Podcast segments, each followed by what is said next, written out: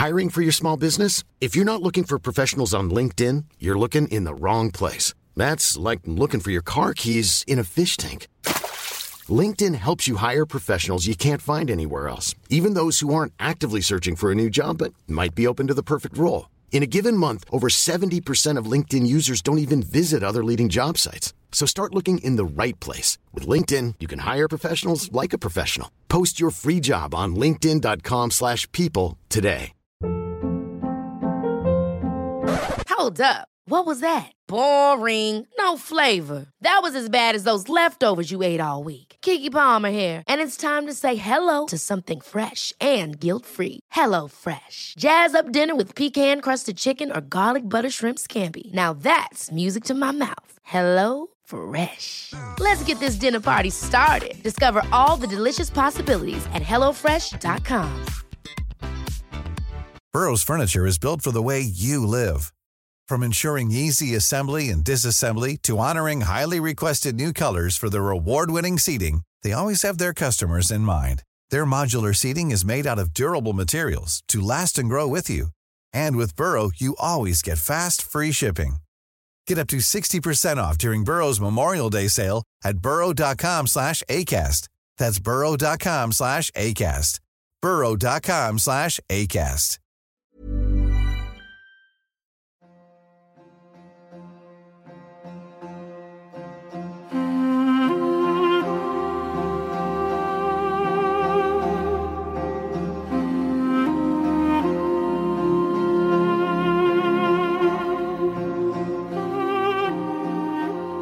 To see a film that simultaneously depicts the horrors of man's excessive barbarism, but also the indomitable spirit of human resilience, you have to watch The Mauritanian. Set in the legally dubious post 9 11 world, it tells the gripping story of Mohamedou Salahi and his rendition to the infamous ex Soviet airbase Bagram in Afghanistan, and then ultimately to Guantanamo Bay. Salahi was falsely accused of links to Al Qaeda, and without recourse to due process or international treaties and conventions, and the so called cherished principles of the US Constitution, he ended up spending 14 long years in Camp X ray. Yet the power of the human spirit and his Islamic convictions prevailed, and he returned to his home country in Mauritania, exonerated of any wrongdoing. But the film left many unanswered questions. So I invited Moazzam Begg, also a former Guantanamo Bay prisoner, to talk about the film, his relationship with Salahi, and to put into context the geopolitical and legal issues that led to what some describe as a scar on American democracy. Just a quick reminder to continue the discussion, please comment on our website or subscribe to our Twitter and Telegram accounts. We are looking to expand our podcast team and would like to invite volunteers and to receive your feedback. The podcast has grown in popularity, and we are looking to increase the frequency of our programs and reach out to a wider audience. We aim to take a serious and in depth look at issues. There are many good podcasts out there, but the Thinking Muslim looks to not replicate any of these tremendous efforts, but rather to offer a different tone and take on those issues and events we Muslims must think about. If you are interested in getting involved, please send us a message for our website thinkingmuslim.com. We would like to hear from you. So Moazzam Begg, Assalamu alaikum wa rahmatullah, and welcome back to the Thinking Muslim podcast. Wa alaikum assalam wa rahmatullahi wa barakatuh, brother. It's my absolute pleasure to be speaking to you again. Well, Jazakallah khair for coming on to my show. Now, I've invited you to talk about The Mauritanian. This is a film that's uh, just come out on Amazon Prime, and it's uh, it's got an all-star cast, and its central protagonist, uh, Mohamedou Salahi, a man who was rendered from his home in Mauritania uh, to Guantanamo Bay. Uh, can you bring us up to speed? Who is Mohamedou Salahi, and and why uh, why a film about his life?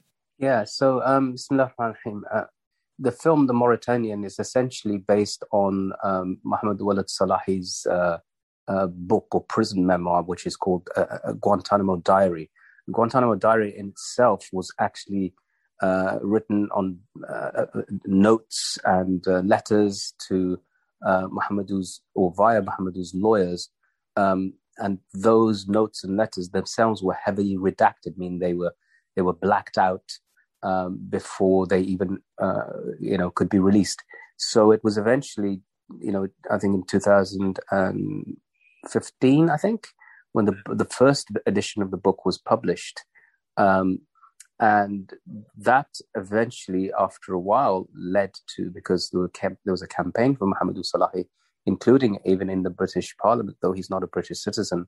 Um, but there were people who were concerned about his case, um, and uh, it, was Benedict Cumberbatch, uh, the actor, who actually his production company um, presented this as an idea for a film to to Kevin Macdonald uh, who, who, then took it on. Uh, but essentially, it's a story of, of a, somebody imprisoned without in, without charge or trial in Guantanamo uh, for, for, for, all of his time, for 14 years, and uh, uh, uh, and that fascinating journey that he has. Well, let's pick up on that fascinating journey. So take us through that. I mean, we know that Guantanamo has housed over 700 prisoners, and and there are a number of prisoners, a handful, I believe, that are still uh, in Guantanamo Bay. But um, tell us about his story and why was his or his, is his story of, of particular significance? Okay, yeah. So, I mean, in total, there have been 779 prisoners in Guantanamo. There's 40 still left. Uh, Mohamedou is one of those who, who were released um, without charge or trial. Now, for a period of time, Mohamedou was regarded as a high value prisoner because of who he was and how he came to Guantanamo and the, the alleged connections he had. Um, Muhammad was a Mauritanian citizen, and uh, essentially he was taken from his home um, by Mauritanian security services, and then in a series of renditions, he was handed over and sent to various places, um, which began with Jordan, and then from Jordan he was sent to U.S. custody in Bagram, which is where I was held, and I briefly met him um, uh, in 2002 and then from at Bagram. at Bagram. And then from there, he was sent to Guantanamo, where he remained um, until he was released in 2016.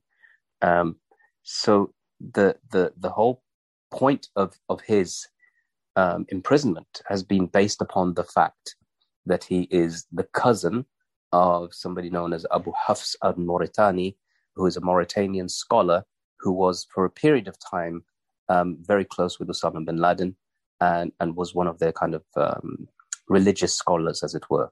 Um, and so that essentially became one of the reasons that connected him to uh, Al Qaeda. Uh, and the other one was that he had been in Afghanistan uh, in the early 90s, uh, late 80s, uh, at the time of the Soviet Union. And he had volunteered to help uh, in the fight against them. Um, but essentially, by the time that he was kidnapped um, and sent renditioned, he no longer had that connection um, in the way that uh, the Americans believed he had. So I suppose the Americans were, were stitching together a, a series of uh, of so-called circumstantial evidences. You know, he his cousin is uh, has some profile in Al Qaeda. He's been to Afghanistan, uh, albeit during the time when uh, the Soviets uh, were on the, the, the Mujahideen were on the side of the Americans, or the Americans were, were helping the uh, the fight against the Soviets. Yeah. But also, he lived in Germany for a while, and and of course, yeah, that's right. Yeah, so he's a um, very intelligent, very bright young man, and he's one of the you know the handful of, in fact, no other person from his family left to go to the West. His father had, in fact, actually been a camel herder, and you know that's not even a a, cliche for somebody from the Arabian desert. Um, and so he had won a scholarship to go and study in uh, uh, in um, in Germany, and it is in Germany where he uh, came across, or people who were connected to 9/11 stayed in his in his place for one night. So all of these, you know, there, there are there are kind of coincidences in a sense, but they are also uh, non they, they they have no impact at all really in in him being uh, connected to terrorism. There's no there's no uh, nothing tangible about that. These are just things that happen. Um, they mean nothing to him, but they mean a lot to the Americans, uh, who are deeply at the time when it happens uh, after 9/11, uh, suspicious of everybody, and for them, the, the this this fit the profile, and then what they did to him next is is unbelievable. Even when I saw the film, uh, I didn't realize what he had gone through. Now, Moazzam Begg, I think our listeners will know you were held at Bagram and, and later you were uh, renditioned or rendered to uh, to Guantanamo Bay. And um, as you said, the film depicts uh, in, in a, you know there is a sear in ten minutes where um, uh, I, I, really found it very difficult to to follow uh, the, the, torture. How typical was this of um, the way the Americans acted uh, post 9-11? So, so there are certain techniques I know that they, you know, they, they use them in Bagram, they used them in Kandahar, and they were very, very vicious. Um, they would call them enhanced interrogation techniques and say, "Oh, it's not torture. We're not pulling out people's fingernails. We're not drowning them. We're not, uh, uh, uh you know, doing those things." But actually, in real terms, they were just on the tip of it. And in fact, in Mohamedou's case, I didn't know that they'd actually tried to, you know, um, uh, simulate drowning with him until I saw the film. Um, I, I, I, I, I didn't know that they had broken his ribs. I didn't know of the nature in detail of the sexual assault against him. Um, uh, so all of those things, I think they were more than what normally happens. But having said that, in, in particular, so there was a case of a particular prisoner. His name was Mohammed Al Qahtani, who's still in Guantanamo, and they accused him of being, you know, as many have been, uh, of being different uh, ranks of Al Qaeda and so forth. And I've read him the testimony about him that he was wrapped in an Israeli flag, that a female uh, uh, interrogator sat on him, straddled him, put a hand down herself, and smeared fake blood, which which he was led to believe was real blood, menstrual blood, on him, uh, was waterboarded. So I, knew that from Muhammad al-Qahtani's case. I didn't know it from Muhammad Ould Salahi's case. And then I, I, I begin to piece together and realize that this wasn't, this is, you know, this is far more systematic than just people thinking of, of, of these techniques. In fact, the more you research, the more you understand that these techniques were part of the Sears training program that had come out from the CIA, um, that they themselves had learned uh, from various techniques that they'd gathered over the years in the wars against um, Vietnamese and uh, the Koreans.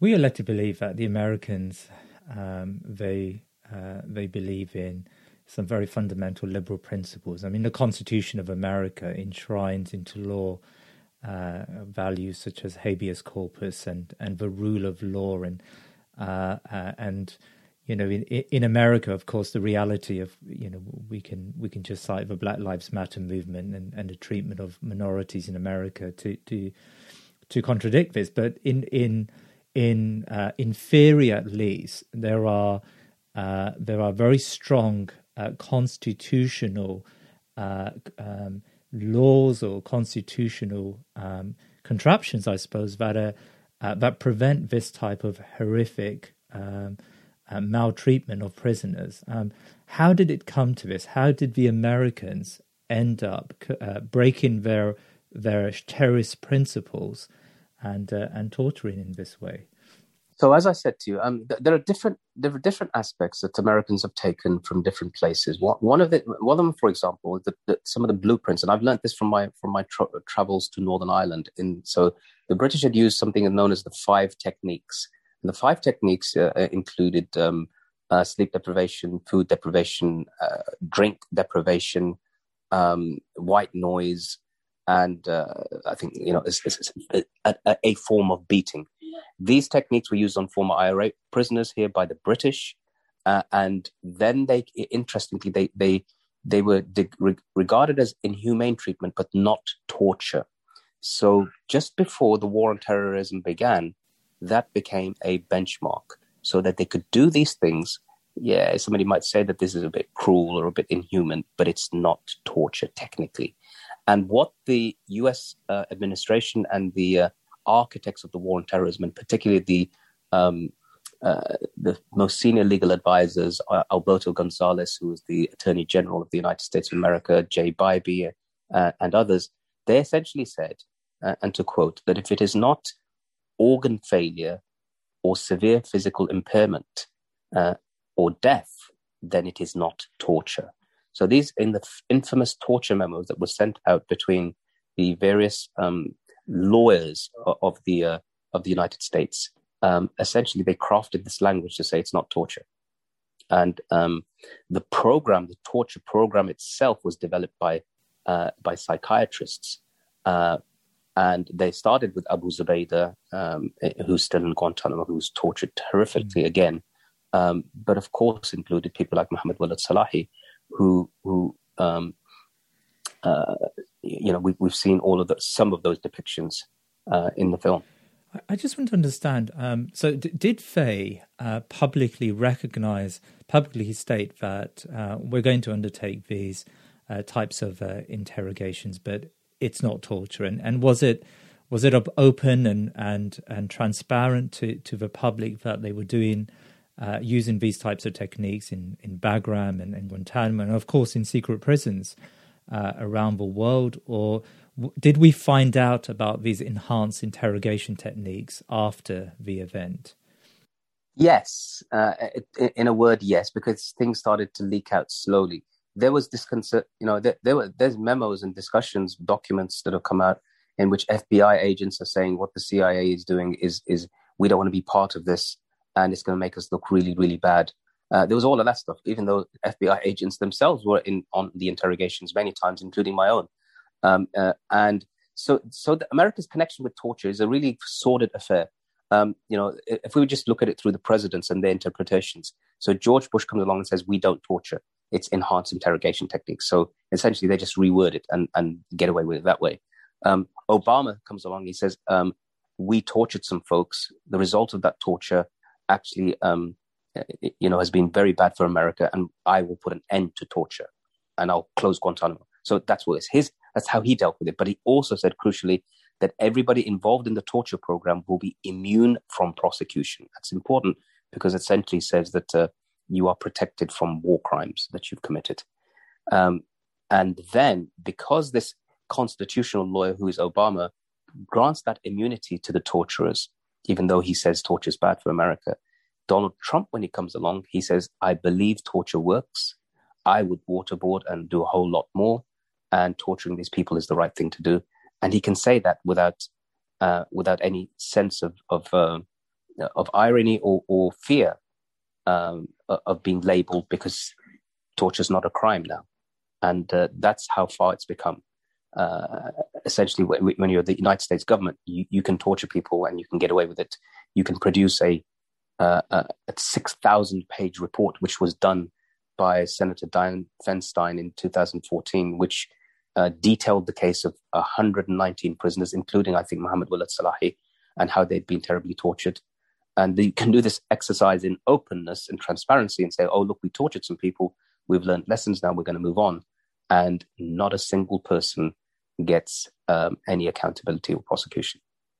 I mean, just to pick up on that last point, Barack Obama was very critical of uh, uh, the torture that was conducted under his predecessor, and he vowed he he called for a, an end to this type of activity, and I think he put in hmm. some safeguards as well to prevent it happening ever again. I mean, how genuine was he in uh, in in preventing uh, this level of this type of physical and psychological harm?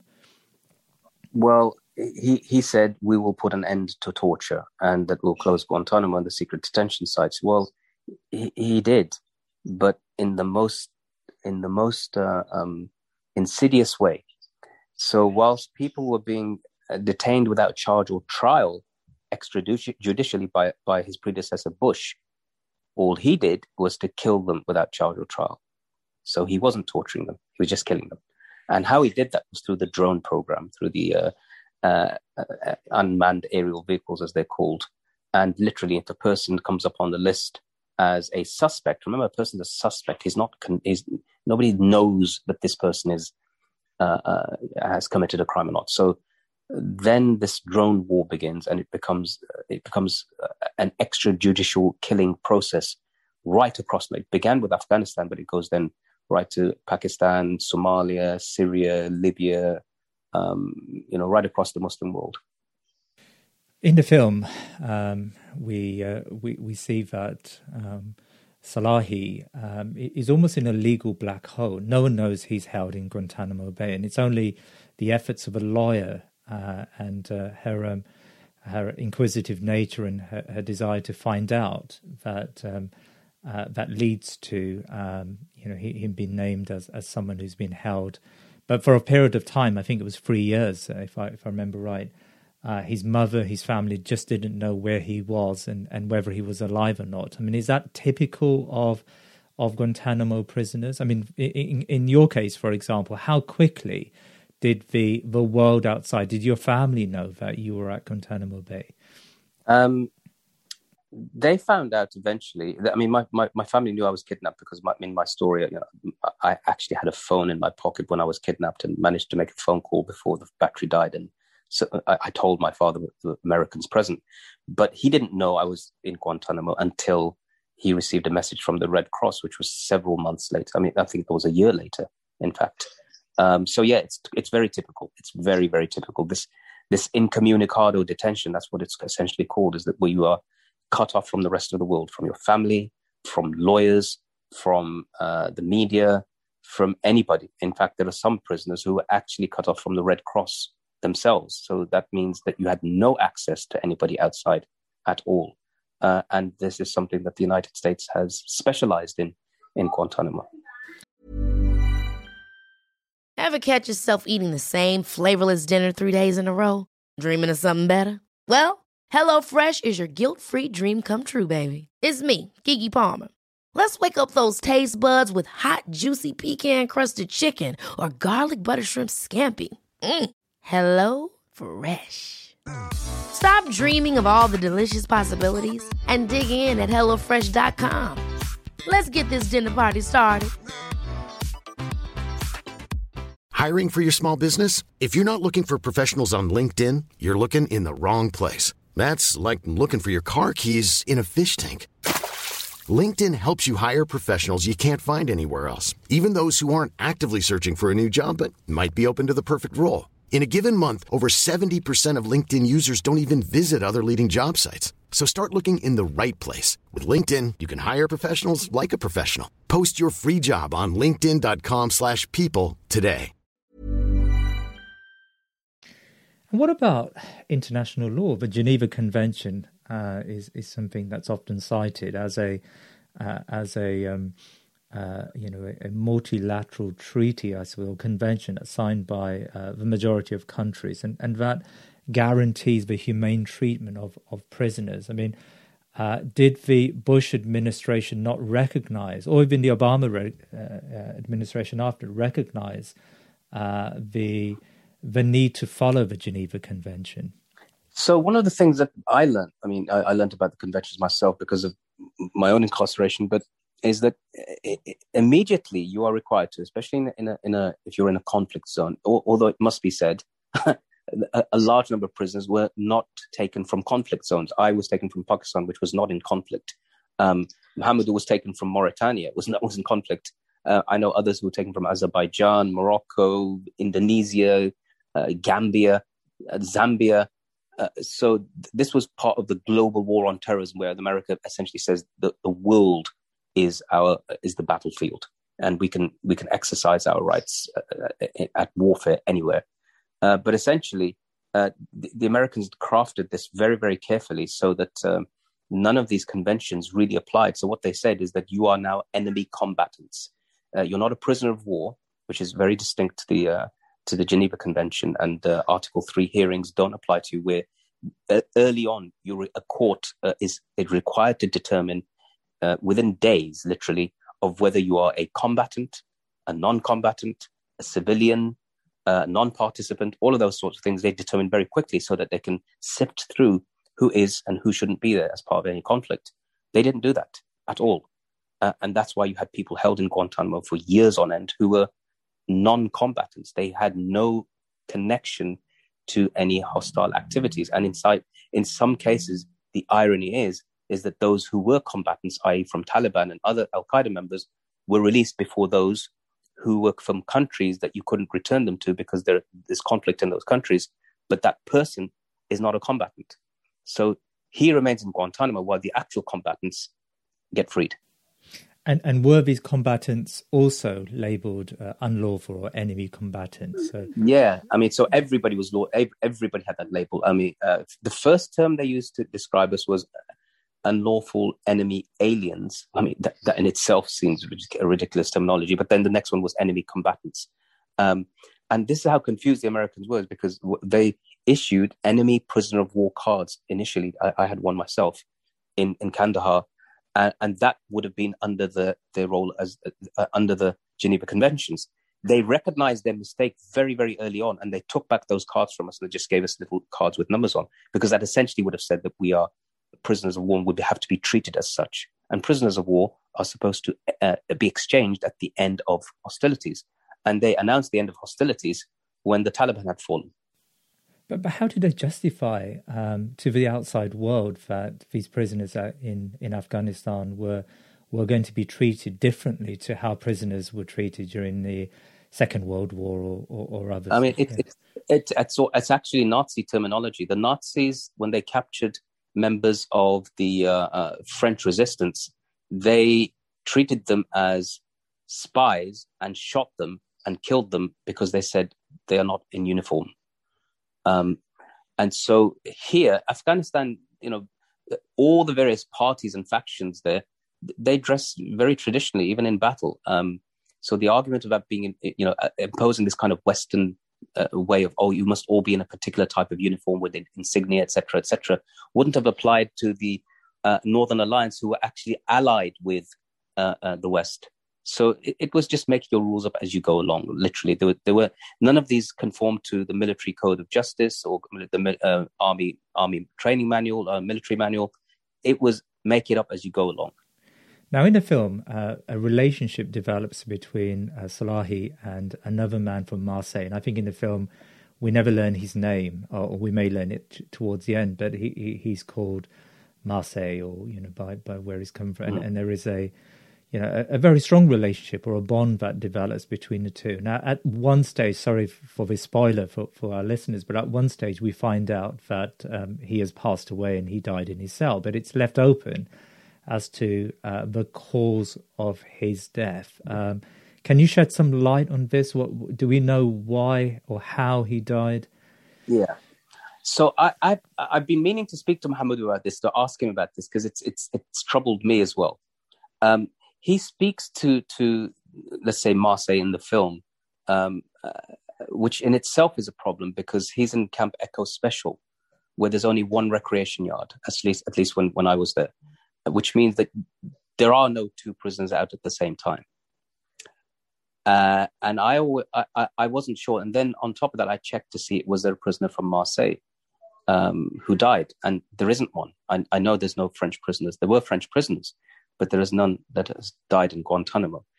So I, I, I thought of one of two things. I'm not sure. I'm, I, get the sense is that um, it could have been them playing tricks with him, um, and playing mind games with him and pretending, uh, or, or, or, it could be something else. I'm not totally sure, but uh, I, I don't. Uh, my information says to me that there was no French prisoner who died. So, so was that common for prisoners to die? I mean, when you were there, did you hear stories of of prisoners who had passed away? Yeah, well, so nine prisoners have passed away in Guantanamo. They actually made a cemetery in Guantanamo, but they have not thus far um, actually used it. They've sent back the bodies. I think probably one of the most uh, in 2005, just shortly after I, I was released, three prisoners died. Um, the Americans claim they they hanged themselves. The prisoners say that they were they were killed some former soldiers, US guardsmen say that they were killed. Also, there's a big debate about it, but one of them was a young man called uh, Talal al-Zahrani, and he was 17 when he first taken to Guantanamo. Oh, yeah. And uh, by the time he was he, he died, he was uh, I think 21. And uh, uh, his father actually is was was uh, the chief of police of the city of Medina, and uh, his name is uh, Talal al-Zahrani. If you go onto the Cage website, you'll see this amazing interview I've done with him. Um, what an amazing character, actually.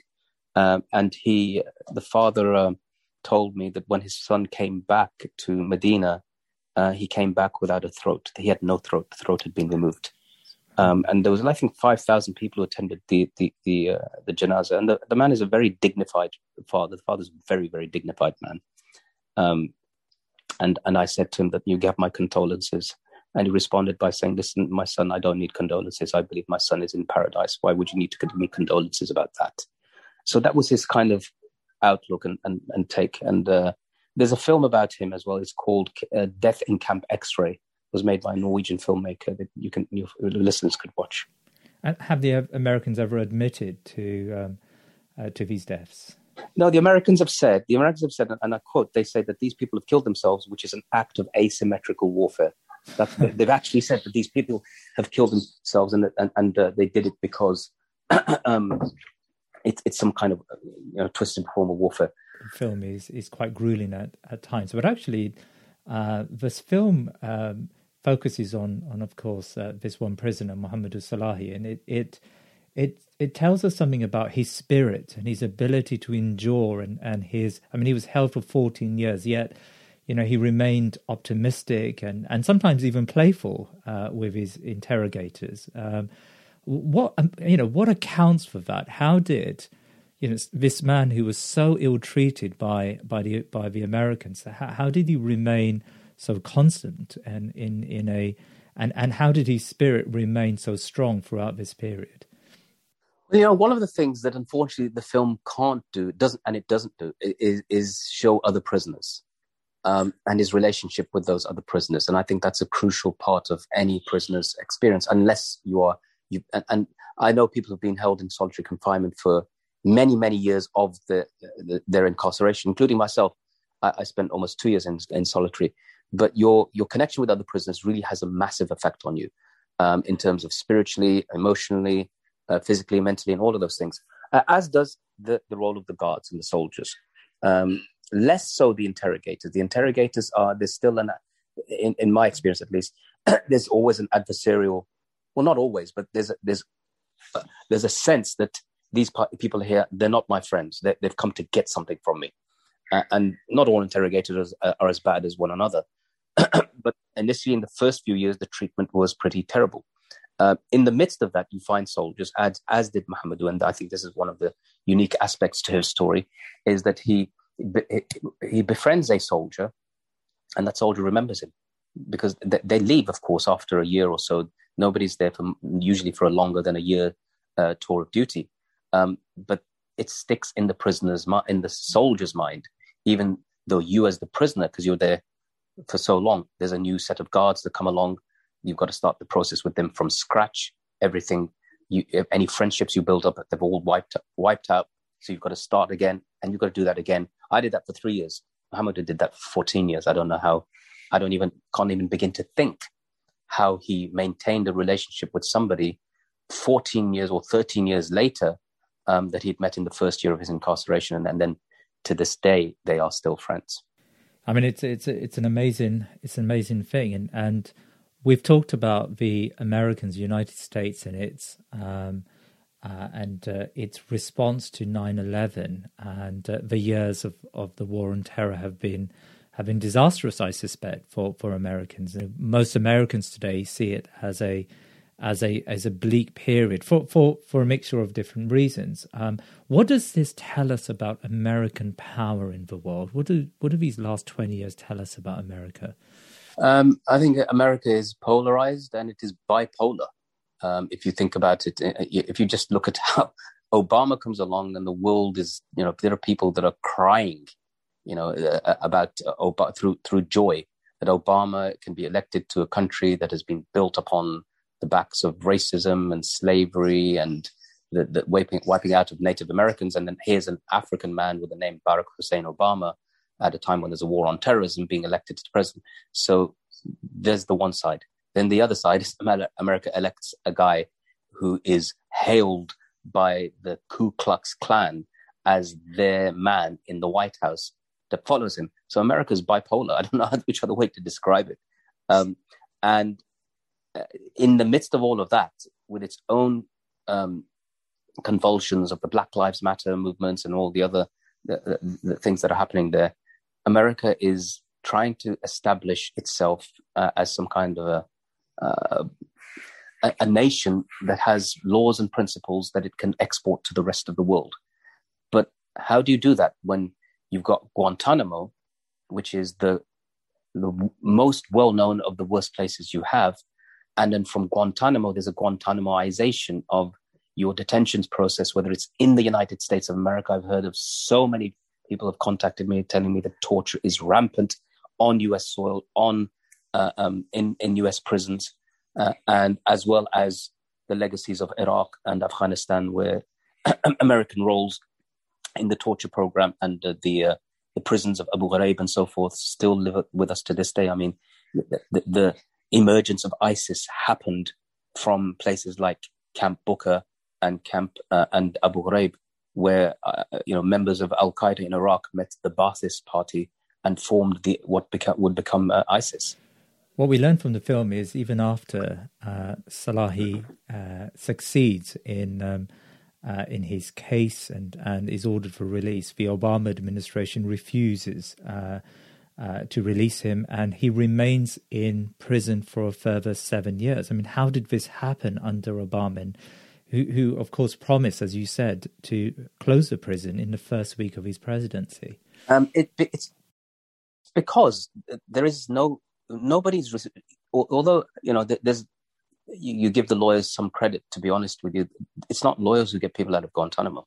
Lawyers don't do that because there is no law. There is no legal process. Nobody gets released from guantanamo because a court judgment was made and that judgment was followed through. There have been two supreme court decisions us supreme court decisions in Rasul versus bush and uh, boumediene versus bush which both gave the prisoners rights of habeas corpus to have their case presented in court.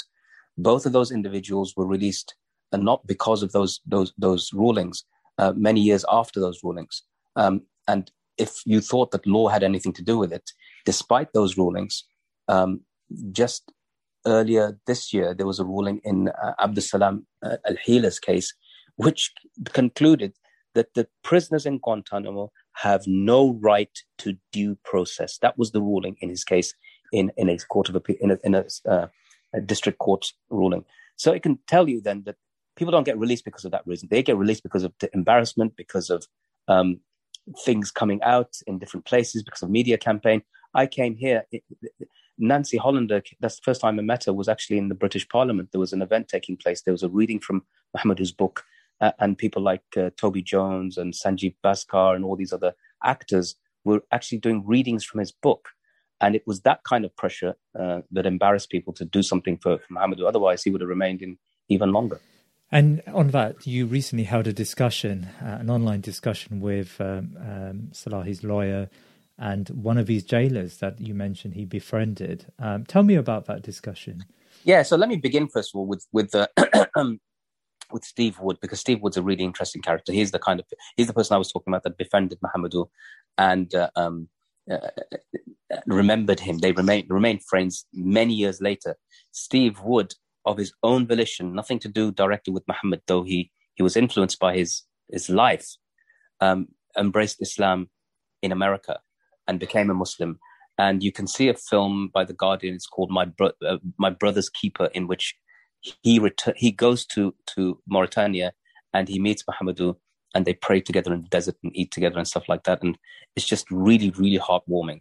Um, but having this discussion with him with Kevin Macdonald, the filmmaker and Nancy Hollander was really truly a, a, a you know a deeply inspirational. To me everybody else is everybody else is is on everybody else is um, important but not in the way Mohamedou is. This is his story. It's being told from his voice and his experience, and everybody else is, you know, excuse the word, but periphery. Um, and uh, the reason I say this is because the man's, I couldn't do what he does. I couldn't be the way he is. I don't know how he is so happy, jovial, laughing, jokey, um, forward-looking, uh, unembittered. All of those things, I marvel at him. I really marvel at him. But then I remember my connection to many, many former Guantanamo prisoners. And I think to myself, I'm, I feel like I'm, they were held, you know, far longer than I was. Um, and yet I still talk about this stuff in, in very passionate terms. And these guys are so, uh, it seems like Guantanamo didn't. It made them better people. That's the only thing I can I can say. And and we uh, Muslims have lived through a prolonged period of victimization and and I suppose hatred um, from the war on terror, and, and we see that all across Europe, and it, it's it, it's never ending. Um, and many of us have just become desensitized to uh, you know the, the, help of some well-meaning non-Muslims, and I think there is a you know maybe it's a small minority, but there is a there is a strand in the Muslim community that that believe that. Um, you know, Visa Kufar, they're gonna, they're never going to work, you know, help mm. us uh, in in any way. And um, you know, you hear that, especially amongst young yeah. people. Um, you know, and, and when you were talking about his jailer and and you know his lawyer, um, you know, the the uh, you know these people did work and, and effectively worked to to, to help him. Um, did you ever feel that way about um, and uh, that bitter about uh, the the non-Muslims around you? No, I think it's it's it's wrong. Uh, I think that is an indoctrination that we have that is deeply problematic, and it is uh, wrong. It's Islamically wrong. The person who protected the Prophet والسلام, for for you know all of his his own life and and uh, was Abu Talib, who was a who was not even a Christian or a Jew. He was a polytheist. And the Quran actually bears witness to the fact that the Prophet ﷺ loved a polytheist. إِنَّكَ لَا تَهْدِي مَنْ أَحْبَبْتَ وَلَكِنَّ اللَّهَ يَهْدِي مَنْ يَشَاءُ That you, O Prophet Muhammad ﷺ, cannot guide who you wish. Allah guides whoever He wishes. Meaning, uh, you know, you cannot guide who you love. Sorry, um, and that was that was Abu Talib.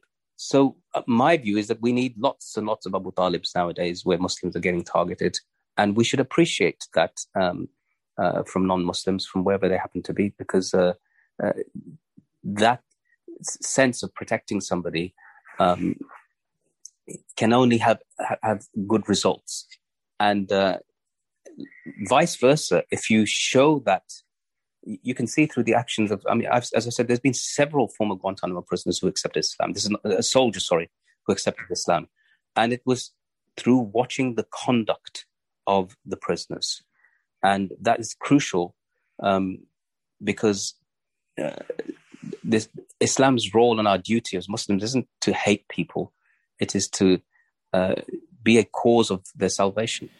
Now, the Americans acted in a way contrary to all known human values and that they profess to believe in, and um, we Muslims also profess to believe in a higher standard. Yet, uh, it is, I think, correct to say that torture is rife in the Muslim world and just look at the Arab rulers and look at uh, the actions of ISIS. Uh, can you argue that you know this is just the condition of, of human beings, and, and when human beings are um, uh, are um, uh, emotionally uh, um, disturbed, in, in, you know as as we saw the Americans were after 9-11, they are going to act in this in this inhumane way. I think that's correct. Uh, um, the, the Muslim world, um, Mohamedou and I speak about this often. He says that you know no matter what the Americans did to me, it, it, it's uh, if you take just take one look at the Muslim world, you'll you'll see Guantanamo's everywhere, and uh, unfortunately, he's right. And the Americans actually knew this, and that's why a lot of the the torture they did was outsourced to places like Morocco, Egypt, Jordan, and so forth. I mean, why did they speak? One of the reasons they sent him to, to Jordan in itself was to try to extract information from him in ways that uh, perhaps they wouldn't even do. Um, but yes, you're right. This this this notion of having a higher set of standards and principles and morals. There are so many uh, Quranic verses about torture, so many ayat uh, of the Prophet warning people that uh, not to actually to physically actually say torture Allah. You know, in one hadith he says, "Inna Allah yu'adhib alladhina yu'adhibuna an-nasa fi dunya." Allah will tor- torment those who torture people in this dunya. That's a clear hadith. So there are many many injunctions against this. So we've got those principles, they already exist.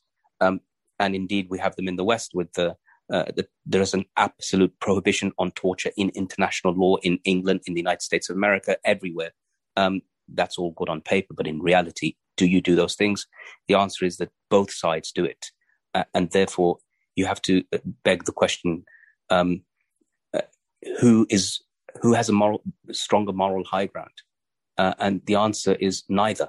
Neither do because they both break their principles. And um, uh, until we start to recognize that and have a little bit of humility, there's no point in claiming uh, you have a higher moral principle when you can't apply it.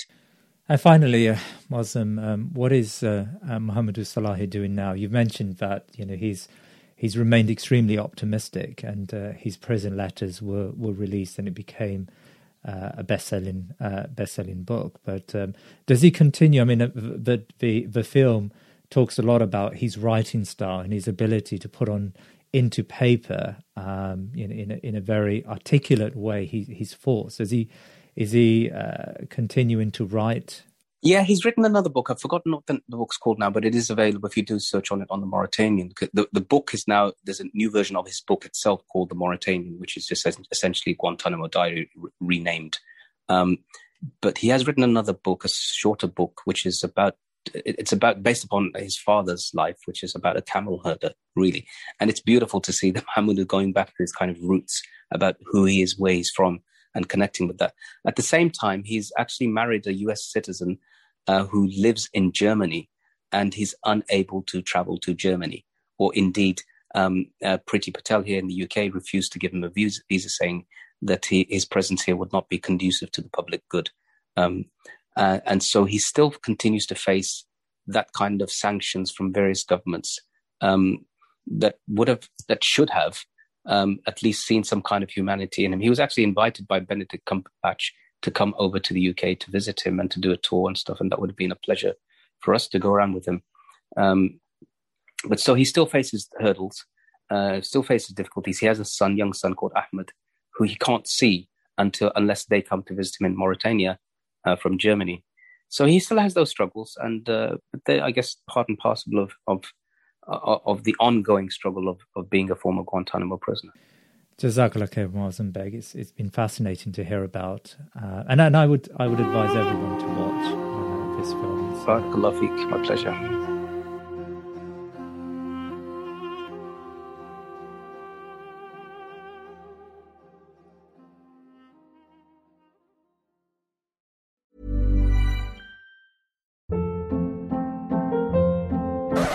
Up. What was that? Boring. No flavor. That was as bad as those leftovers you ate all week. Keke Palmer here, and it's time to say hello to something fresh and guilt-free. Hello Fresh. Jazz up dinner with pecan-crusted chicken or garlic butter shrimp scampi. Now that's music to my mouth. Hello Fresh. Let's get this dinner party started. Discover all the delicious possibilities at hellofresh.com.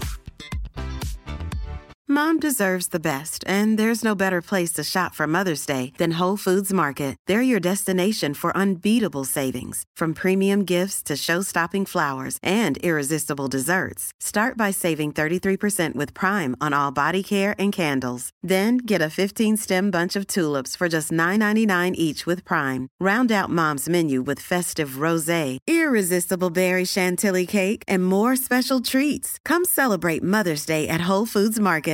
Imagine the softest sheets you've ever felt. Now imagine them getting even softer over time. That's what you'll feel with Bowl and Branch's organic cotton sheets. In a recent customer survey, 96% replied that Bowl and Branch sheets get softer with every wash. Start getting your best night's sleep in these sheets that get softer and softer for years to come. Try their sheets with a 30-night guarantee. Plus, get 15% off your first order at bowlandbranch.com. Code BUTTERY. Exclusions apply. See site for details.